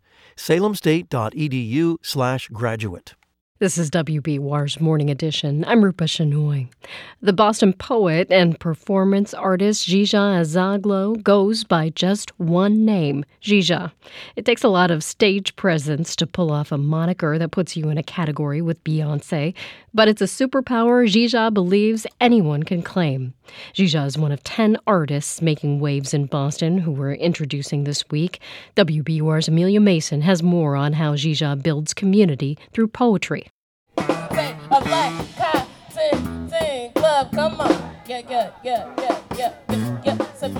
It's nearing golden hour at Roxbury Heritage State Park. A band is set up on the brick terrace. Zija paces in front, microphone in hand. She invites the spectators scattered around the lawn to come up and take the mic. When no one volunteers, she coaxes them. But you know, you don't have to come up here by yourself. Y'all can both come up here together. Can we make some noise for these bodies coming on stage, yes? The 30-year-old is an accomplished poet and performer, but Black Cotton Club is the thing Zija's best known for in Boston. She started the monthly jam session back in 2017, inspired by the Cotton Club, a Harlem nightclub where renowned Black musicians performed for all-white audiences in the era of Jim Crow. I was like, well, why not sort of use this idea of the Cotton Club, but instead of it being a Black performer performing to an audience of white folks, is Black performers really performing to themselves. Over time, that mission morphed into a kind of radical inclusiveness. Now, Black Cotton Club is a jam session where literally everyone is invited to take the mic, not just poets and singers. This isn't a place for just artists. This is a place for people to get their voices, their songs, their affirmation, their proverbs, their prayers, their reflections out, and not feel the pressure of performing. This is classic Zija. She has an uncanny ability to draw people in. But her comfort on stage didn't come easy. As a kid growing up in Charlotte, North Carolina, she was really shy. I'm this lanky, dark-skinned, first-generation kid who stood out not because she wanted to, but because she sort of, the way she physically appeared, like, just did stick out. Her father, a preacher from Ghana, was sort of the opposite. Zija remembers being awed by the power he had to move people with his sermons, though she wasn't a fan of church herself. Instead, she started competing in local youth poetry slams. Performing allowed her to free herself from the feeling that she needed to be smaller, less visible. And through poetry, she could express her anger about it. Time to get uncomfortable. This carries through in her work today. A politics of Black liberation hums beneath Zija's warm stage presence. Oh, speak, Black girl. What is your reality? Praise. Recently, Zija found her way back to her church-going roots. In 2021, she entered a Master of Divinity program at Boston University. Theology, in a very radical way, is making meaning of living. At BU, Zija developed a show called Reconfiguring God. Boston University Assistant Professor of New Testament, Dr. Shively Smith, helped conceive the project, which was inspired by the writings of 19th-century Black women preachers. Half of them were enslaved or formerly enslaved, at least their parents were enslaved, right? So here they are reading the Bible in a way that says, no, we are made in the image of God. Zija wove the women's writings with music, poetry, and prayer. She staged the first performance in June at the Old North Church in Boston. She came up with this idea of voicing Black women's spirituality from the places where these women would have likely occupied in the 19th century in a church like Old North, which would have been in the rafters, away from the altar. For the performance, Zija placed the musicians in the church's balcony, high above the audience in the pews. It just became like a live experience of like how all of these voices are across different times are saying very radical things, but are saying it in collaboration with each other, including my own voice as well. At the end of the hour-long piece, Zija delivered a blazing performance of Sojourner Truth's Ain't I a Woman. Then the music picked up. Zija danced down the aisle, motioning for the audience to join in.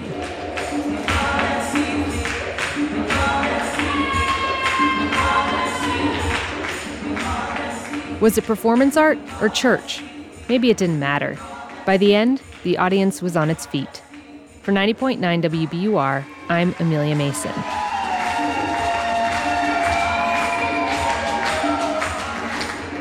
To learn more about Zija, visit WBUR.org. Later today, meet a world-renowned breakdancer from Boston who hopes to make his Olympic debut next year. Check out that story on All Things Considered beginning today at 4 on 90.9 WBUR and on the WBUR app.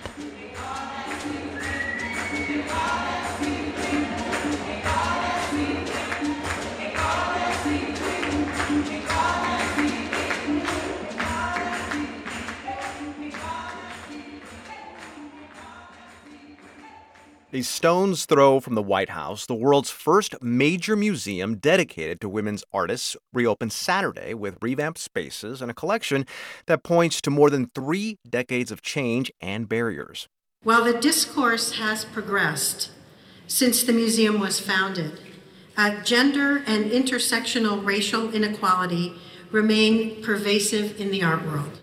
The director of the National Museum of Women in the Arts, Susan Fisher Sterling, unveiled the renovations that took 2 years and $70 million to complete. Our colleague Olivia Hampton got a preview. As you walk in, you're greeted by this large chandelier by Joana Vasconcelos. It's ruby red and gold, festooned with LED lighting that looks like Christmas lights. There's Murano glass. It's absolutely kitschy. Most pieces in the inaugural show, The Sky's the Limit, are also suspended overhead. They're big and bold, like Mariah Robertson's 9, an abstract rush of color on photosensitive paper that stretches out 160 feet and folds over trapeze bars. Senior curator Katie Watt said the work came all rolled up. And I thought, I'm sure it's cool, but I really don't have any idea what it looks like.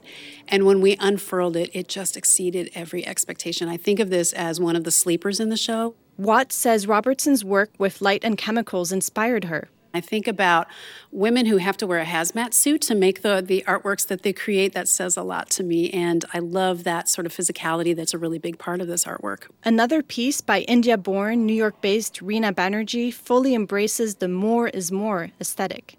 In keeping with its maximalist persona, the title is so long that museum staff gave it a nickname, Lady of Commerce. I see an antique chandelier from the Victorian era in India and then painted ostrich eggs over the top of this figure that's created from kind of a wooden dress form that is embellished with a bird cage that goes on and on and on and on.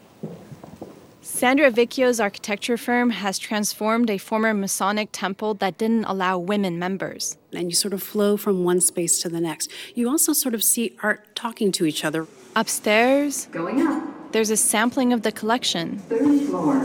That's grown from just 500 works when the museum first opened in 1987 to more than 6,000 pieces, spanning 5 centuries. And here we are walking through the door.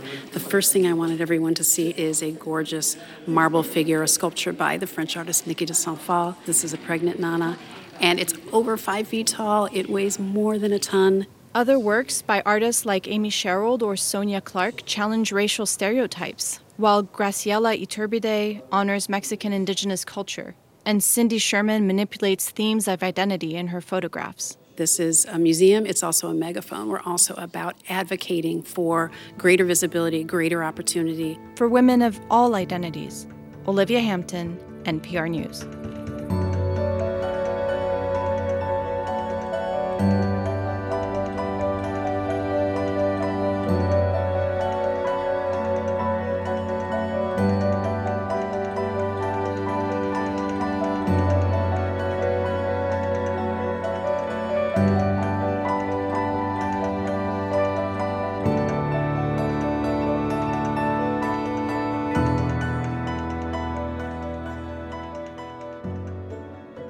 This is NPR News. Today's top stories are next and coming up in about 15 minutes on Morning Edition. We check in on Florida Governor Ron DeSantis' presidential campaign. DeSantis is adjusting his approach in an attempt to catch up with frontrunner former President Donald Trump. It's 8:29. Support for NPR comes from this station and from National Pork Board, representing America's pig farmers.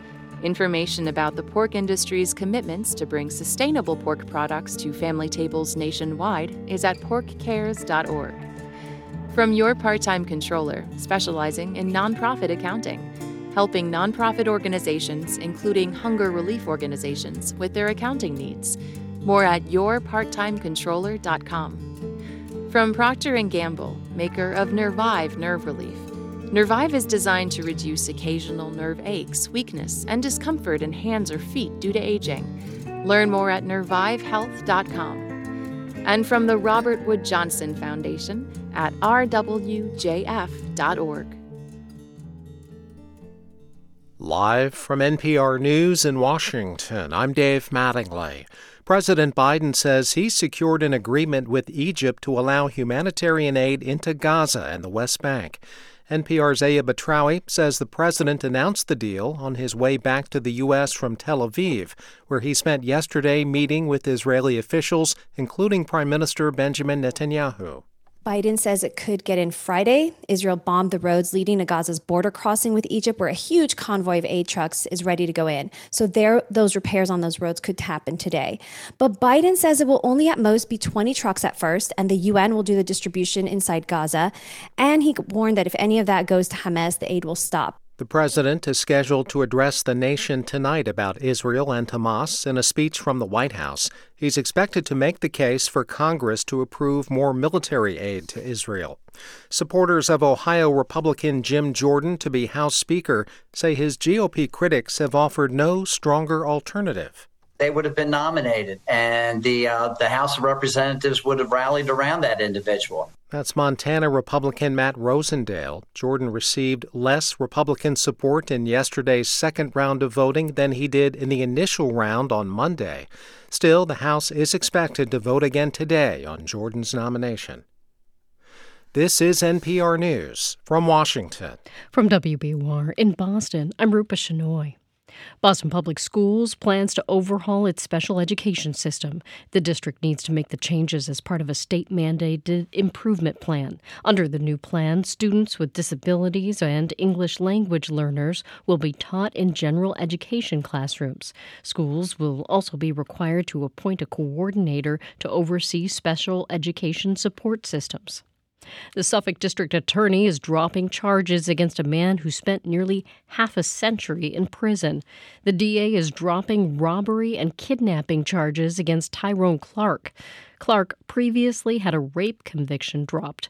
He was released from prison in 2021 after decades behind bars. The DA tells the Boston Globe evidence from the case in 1973 was destroyed without being fully analyzed. With New Hampshire's Republican presidential primary a little more than 3 months away, Nikki Haley appears to be having a moment. Although former President Donald Trump remains the frontrunner, Haley has vaulted into second place in some polls. And as WBUR's Anthony Brooks reports, she's creating a good deal of buzz in the Granite State. Haley jumped into the race back in February. Since then, the former South Carolina governor, who served as UN ambassador, has practically taken up residence in New Hampshire, holding more than 40 town halls. In the past week, her campaign stops have included Nashua, Exeter, and Rochester. No one is going to outwork me in this race. No one's going to outsmart me in this race, because we have a country to save. Haley is a staunch conservative, but in the age of Trump's slash-and-burn style of politics, she offers a more moderate profile, hoping to appeal to Republicans looking for an alternative to the former president. But her challenge is to reach beyond moderates and attract other Republicans, most of whom, according to polls, are sticking with Trump. For 90.9 WBUR, I'm Anthony Brooks. It's 8:33. We're funded by you, our listeners, and by Plymouth Rock Assurance, who believes auto and home insurance should be straightforward and works to assure their customers at every step. PlymouthRock.com/WBUR. The Bruins will be in California tonight as they visit the San Jose Sharks. The Bees have started the new season with 2 straight wins. The Celtics will visit the Charlotte Hornets tonight for their final preseason game. The regular season begins next Wednesday. Red Sox right fielder Alex Verdugo is a finalist for a Golden Glove. Those are given to the best defensive players at each position. He's the only Boston player named as a finalist this season. Mostly clear skies today with highs in the mid-60s. Tonight clouds move in and it falls to the low 50s. Tomorrow we end the week with a mostly overcast day with highs back in the mid-60s. There's a chance of rain beginning in the afternoon. It's 55 degrees in Boston. Support for NPR comes from this station and from Amgen, a biotechnology company working to fight the world's toughest diseases. In a new era of human health, Amgen is dedicated to accelerating the pace of change to push beyond what's known today. From Easy Cater, committed to helping companies from nonprofits to the Fortune 500 manage food for work, with online ordering from restaurants nationwide, budgeting tools, and payment by invoice. EasyCater.com. And from the Doris Duke Foundation. It's Morning Edition from NPR News. I'm Michelle Martin in Washington, D.C. And I'm A. Martinez in Culver City, California. It's deja vu all over again in Washington. The House of Representatives again held a vote to elect a new speaker, and again, Republican nominee Jim Jordan failed to secure the votes to get the gavel. And the Ohio congressman actually lost support on yesterday's second ballot. 22 Republicans voted for someone else. That's up from 20 on Tuesday. NPR congressional correspondent Deirdre Walsh joins us now. Deirdre, kind of like watching Groundhog Day, right? I mean, it kind of feels that way. Do you think anything will change today? Will the House finally elect a speaker? We could see that same movie again. I mean, a third ballot for speaker could happen later today. But right now, no Republican has the 217 votes needed to be elected speaker. There's no sign that any of the 22 members in that GOP group that voted against Jordan are going to change their votes. One of them, Arkansas Republican Steve Womack, predicted a third ballot would get, quote, a lot worse for Jordan. And, you know, there's been some real blowback to the strategy of Jim Jordan's allies trying to wear people down and get them to vote for Jordan. It's really backfired. And even last night, Congresswoman Marionette Miller Meeks from Iowa, who supported Jordan on the first ballot but voted against him on the second, denounced the tactic from Jordan's allies and actually shouted out fellow members of Congress, denouncing them. She said she received death threats and said, "One thing I cannot stomach or support is a bully." Jordan condemned the threats, but some think he's not doing enough. A lot of these holdouts say this pressure campaign from right-wing media targeting lawmakers, flooding their offices with calls, is a reason why the resistance is hardening and perhaps expanding. Are talks getting any more serious about Democrats maybe working with Republicans in a kind of a power-sharing agreement? There are some who are pushing this idea that Patrick McHenry of North Carolina, he's the speaker pro tem who's presiding over the election, could get new authority to do things like bring up bills to avoid a shutdown later, to approve aid to Israel. A growing group of Republicans say it's important now to have a temporary speaker, at least for some period of time, so the House can function. McHenry insists he's focused on getting a Republican majority to elect a Republican speaker, but he seemed to crack the door open to his role may be changing. Obviously, this is unprecedented, what we're dealing with. My role here is to be determined, but I've constructed that as narrowly as the rules say I should. And we can't transact business until we elect a speaker. But any resolution to do this would have to pass the House with Democratic support. The minority leader, Hakeem Jeffries, says he's open, but the details would still have to be worked out in terms of how long McHenry could serve and what he could do. Now, I know President Biden is going to address the nation from the Oval Office tonight, going to ask for money for wars in Ukraine and Israel. What does this dysfunction in the House, Deirdre, mean for Congress approving those requests? I mean, the hurdle's just that much higher. Without a speaker, nothing can happen. There is broad bipartisan support for approving money for Israel and for Ukraine. Senate leaders from both parties want to tie them together. But Jim Jordan and a lot of other House Republicans voted against any more money for Ukraine. That's a big reason why some Republicans who support aid continuing or running out are more openly talking about this idea of installing a temporary speaker. That's NPR's Deirdre Walsh. Thanks for keeping up with this saga, Deirdre. Thanks. In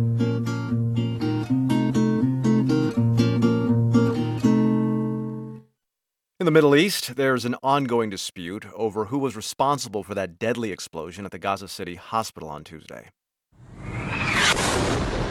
That's right. More information about the incident is emerging, but it's far from conclusive, and the Israelis and Palestinians are still blaming each other. Here to break it down, we're joined by NPR national security correspondent Greg Myrie. Okay, the explosion, Greg. How much do we know about what happened and what caused it? Well, there are photos, videos, eyewitness accounts. Me and my NPR colleagues have been going through all the available evidence. But what we don't have yet is clarity. Photos show an explosion dug a relatively small hole in the concrete in the parking lot of the Ahli Arab Hospital. A couple cars were destroyed. Fire burned several down to the metal frame. The hospital has broken windows, pockmarked walls, and some missing roof tiles. But the hospital didn't suffer any real structural damage. A Palestinian doctor there at the time of the explosion spoke to NPR and described a horrific scene with many people killed just outside the hospital. But he said no one was killed inside the hospital, just a few people wounded. You said outside the hospital. Why were there so many people outside of the hospital? Well, you know, of course, the hospital is full of patients wounded in the war, so relatives and friends were present. But many other Gazans, several thousand, came to the hospital grounds hoping it would be a safe place to shelter. A large group was gathered in the courtyard at the time of the blast, according to multiple witnesses there. Okay, so all the people who died were outside of the hospital. Does any of this provide any clues to who may have fired this weapon? Well, nothing for certain, but weapons experts say that the limited size of the blast in the parking lot suggested a smaller weapon was used. So that could be a rocket fired by the Palestinians. Also, videos show a large fireball at the moment of impact, which could be rocket fuel that ignited. The Israelis say a militant Palestinian faction, Islamic Jihad, not Hamas, fired 10 rockets toward Israel. They say one of those rockets misfired and crashed into the hospital grounds, and that's the cause of all these casualties. And Palestinians, I would assume, are not going with that version, right? Absolutely. They say Israel has been striking almost every corner of Gaza with relentless airstrikes that have killed many civilians, and that this was just part of that bombing campaign. Now, we should note that Israel airstrikes are often conducted with very powerful bombs and missiles, and they tend to leave very large craters that can take down a large section of a building, and in some cases an entire building itself. But Israel also has smaller weapons in its arsenal, so it's not yet possible to rule in or rule out all the various possibilities here. Yeah, and during his visit to Israel yesterday, President Biden said that he supported the Israeli version of events. So what reason, Greg, did he give? Right. The president said that this was based on information he received from the Pentagon, but neither he nor the Pentagon provided any details. President Biden said he, again, thought it was an errant Palestinian rocket. And at the White House, the National Security Council said in a brief statement that it appeared Israel was not responsible based on the intelligence available at this point, but they stressed that they were still looking for further information. All right. That's NPR's Greg Myrie. Thanks for sorting this out. Sure thing, Gabe. Coming up on All Things Considered, women and girls around the world often end up doing most of the caregiving in a family, usually without pay. A recent estimate says if women were paid minimum wage for this work, they would add nearly $11 trillion to the global economy. Now, in Bogota, Colombia, the mayor decided it was time to do something about it. To hear this story, listen to NPR on your smartphone, smart speaker, or reliable radio. This is NPR News. Coming up in 10 minutes, the Marketplace Morning Report looks at the pressure kids face these days to do well in school and asks whether achievement is worth the toxic stress it can cause. Some great fall weather today. It'll be mostly sunny and in the mid-60s. Tonight, the clouds move back in and temperatures fall to the low 50s. Then a mostly cloudy Friday in the mid-60s. Right now, it's 56 degrees in Boston. We're funded by you, our listeners, and by Renewal by Anderson, a full-service window and door replacement company supporting the American Cancer Society. Learn more at renewalbyandersoncares.com. And MathWorks, creators of MATLAB and Simulink software, powering the Engineering Design Workshop exhibit at the Museum of Science, mathworks.com/MOS. State lawmakers are considering a plan to limit how businesses can use artificial intelligence in the workplace. The bill would require employers to explain why and how they intend to use machine learning tools to monitor productivity. Workers would also have access to the data collected about them. Amazon is teaming up with MIT to study the use and impact of robots in the workplace. The tech giant gave the school an undisclosed amount of money for the research. The effort will include studies on how employees can safely interact with robots and a poll on the public's attitude about that kind of automation. South Boston is getting its first cannabis dispensary. Native Son will celebrate its grand opening in the neighborhood next week. The Boston Business Journal reports the company already has locations in Hudson and North Attleboro. It's 8:44. We're funded by you, our listeners, and by Vertex, committed to making a difference in biotech to create and deliver innovative therapies for people with serious diseases. Career opportunities at vrtx.com. At NPR, we don't just sit in the host chair. We take the shows to the news and find the voices you need to hear. We're reporters at heart. I'm Leila Faldin, host of Morning Edition. I've covered everything from a coup in Egypt to the killing of George Floyd in Minneapolis to the war in Ukraine.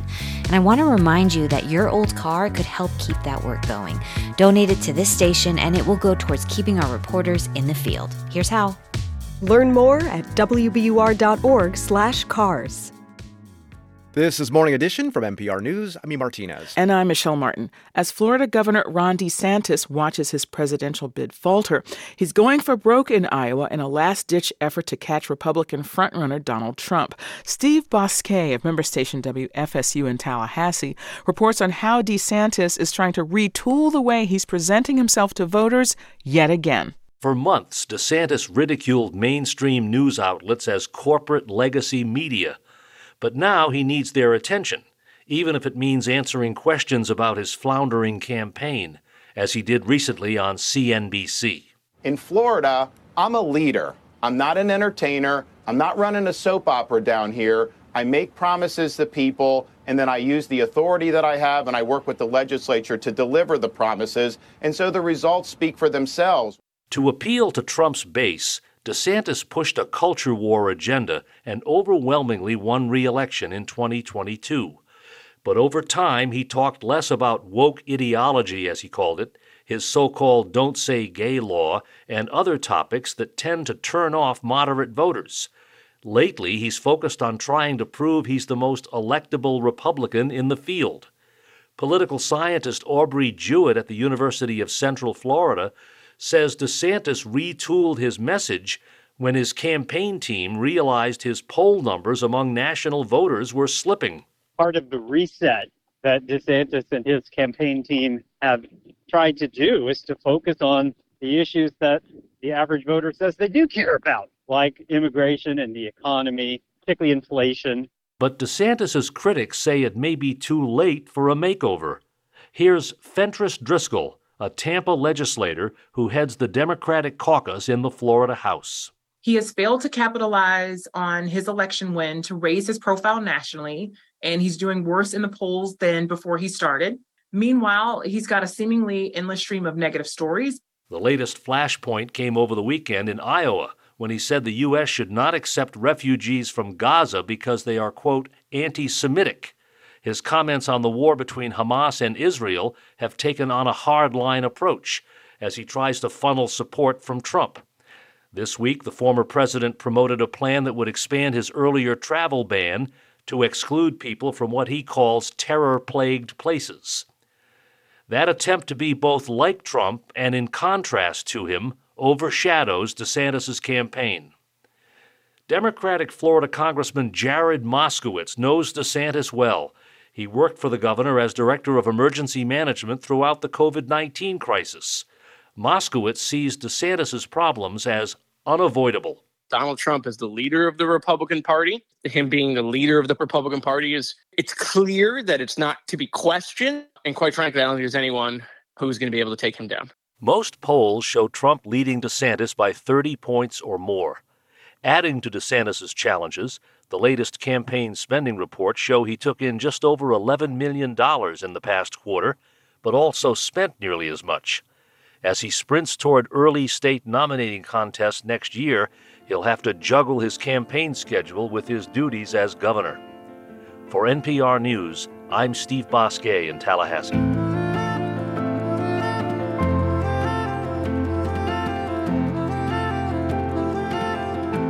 This is Morning Edition from NPR News. I'm Michelle Martin. And I'm A. Martinez.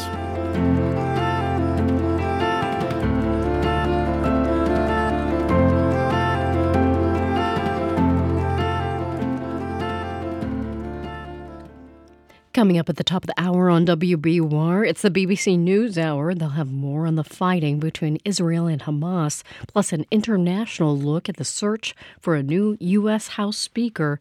Republican Jim Jordan has failed twice to get the votes he needs. It's 8:49. We are funded by you, our listeners, and by MIT Museum, featuring freshly installed galleries and a lineup of dynamic programs and events that will feed your curiosity. Plan your visit today. And Brookline Bank, where financial solutions are crafted to the needs of your business and delivered with a hands-on approach committed to your success. Learn more at brooklinebank.com. Member FDIC.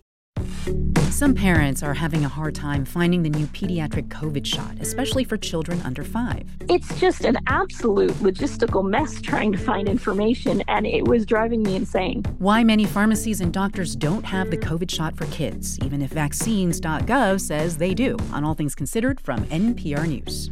Listen again after 4 today on 90.9 WBUR. Here's a look at some of the stories we're following this Thursday morning. President Biden will speak tonight on the Hamas attacks and the war in Ukraine. Listen for live special coverage at 8 on WBUR. The Prime Minister of Britain is in Israel today as the West makes an effort to show unified support following the attacks. And Russian officials are proposing regular security talks with North Korea and China to prepare for what they call U.S.-led military threats. Stay up to date on the news all day here on 90.9 WBUR and on the WBUR app. WBUR supporters include the Music Emporium, purveyors of vintage and new acoustic and electric guitars for over 50 years. Every instrument has a story. You can discover yours at themusicemporium.com. Mostly clear skies and mid-60s today. Right now it's 56 degrees in Boston. Time to Netflix and Bill.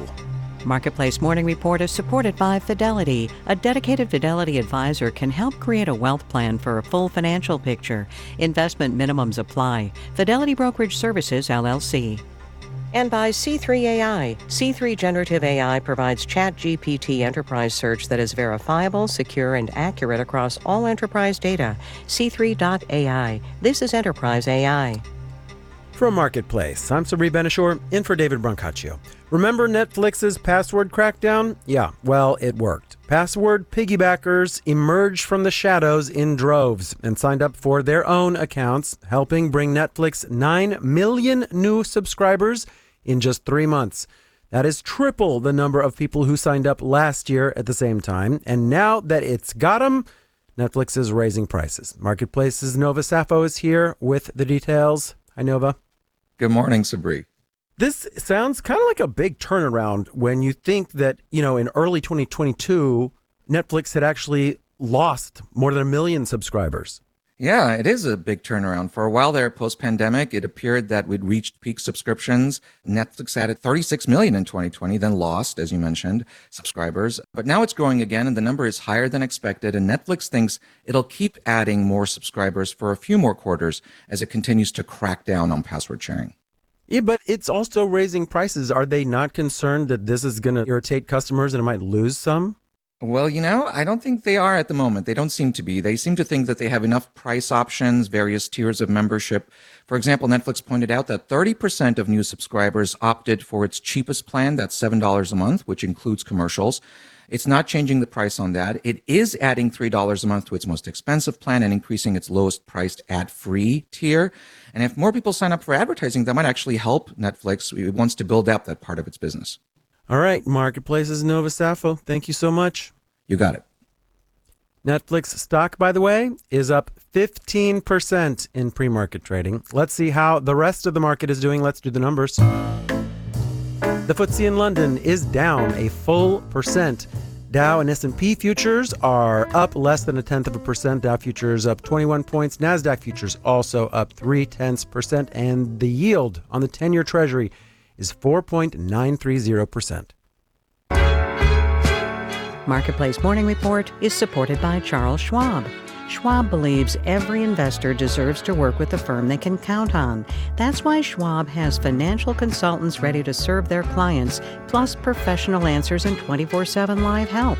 Learn more at schwab.com. And by How We Survive.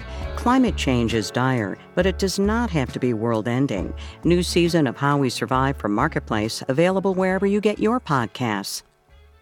Parents want their kids to do well in school and in life, but school can be a lot for a kid, more than a lot. It can be a pressure cooker for students. How many AP classes can you load up on? Add on a tutor and an SAT prep if you can afford it. How many extracurricular activities can you possibly fit in a day? But is this achievement-centered approach the only way to go? What about students who do not thrive under pressure from schools and parents? Jennifer Brahini Wallace is the author of Never Enough, When Achievement Culture Becomes Toxic and What We Can Do About It. She spoke with my Marketplace colleague, Nancy Marshall-Ginzer. I will tell you, I am down in the trenches with you. I have twin teenage boys, and I have noticed there is a lot going on these days for kids. I mean, the pressure to succeed academically is higher than I've ever seen. Why is there so much pressure on kids right now, and how might parents actually be adding to it? To be clear, I have three teenagers myself, so I'm right there in the trenches with you. And I've been noticing over the years just how different my children's childhood was from my own. The story that really makes the most sense to me is the changing economic story from when you or I were growing up. So when I was growing up in the 70s and early 80s, life was generally more affordable. There was slack in the system. So a parent could be relatively assured, even with a child having some setbacks, that they'd be able to replicate their childhoods, if not do even better than their own parents did. I think you talked to hundreds of kids, Jennifer, who said their sense of self-worth was based on academics. They only felt like they were truly loved when they got an A. That is the unfortunate narrative that I heard from way too many kids. Kids today are under a tremendous amount of pressure to achieve, and not just achieve, but the bar to achieve just seems to be getting higher and higher in all areas of their life. And there's no one person to blame. I mean, these pressures come from peers, from their peers' parents, from social media, from the wider culture that tells us only certain people are valued and matter in this world. What I hear from the parents is not so much that they want to get their kids into Harvard or Yale. This is really an issue that's affecting all parents, particularly those in the top 25% of household incomes. Parents feel really tasked with getting their kids into a, quote, good school so that could act as a kind of life vest in a sea of economic uncertainty. There are some kids, though, who manage to still thrive in this pressure cooker environment. Tell me about them and how are they succeeding and what are their parents doing differently? Yeah, so I wanted to, as you say, look at who were the kids who were doing well despite the pressures. And it boils down to this idea of mattering. What I found and what I've implemented in my own parenting at home is the importance of teaching our kids their value inherently for who they are away from their achievements, but also importantly, to depend on them and rely on them to add value back to their family, to their friends, to their communities. Kids who felt like they were valued and were depended on to add value had a kind of protective shield. It didn't mean they weren't anxious and depressed, but mattering acted like a kind of buoy that lifted them up. And lastly, Jennifer, this is a question for all parents. When you do push, when do you push and when do you hold back? Yeah, so instead of focusing on shiny outcomes like a specific grade, instead focus on how the work gets done. Parents need to make the assumption that kids want to do well. So if their child isn't doing well, get curious, not furious, about what is getting in the way. We've been speaking with Jennifer Breheny Wallis. Her book, Never Enough, When Achievement Culture Becomes Toxic and What We Can Do About It, is out now. You can learn more about it on our website, marketplace.org. Thank you, Jennifer. Thank you so much for having me. And that was Marketplace's Nancy Marshall-Genzer there. In New York, I'm Sabri Benishore with the Marketplace Morning Report.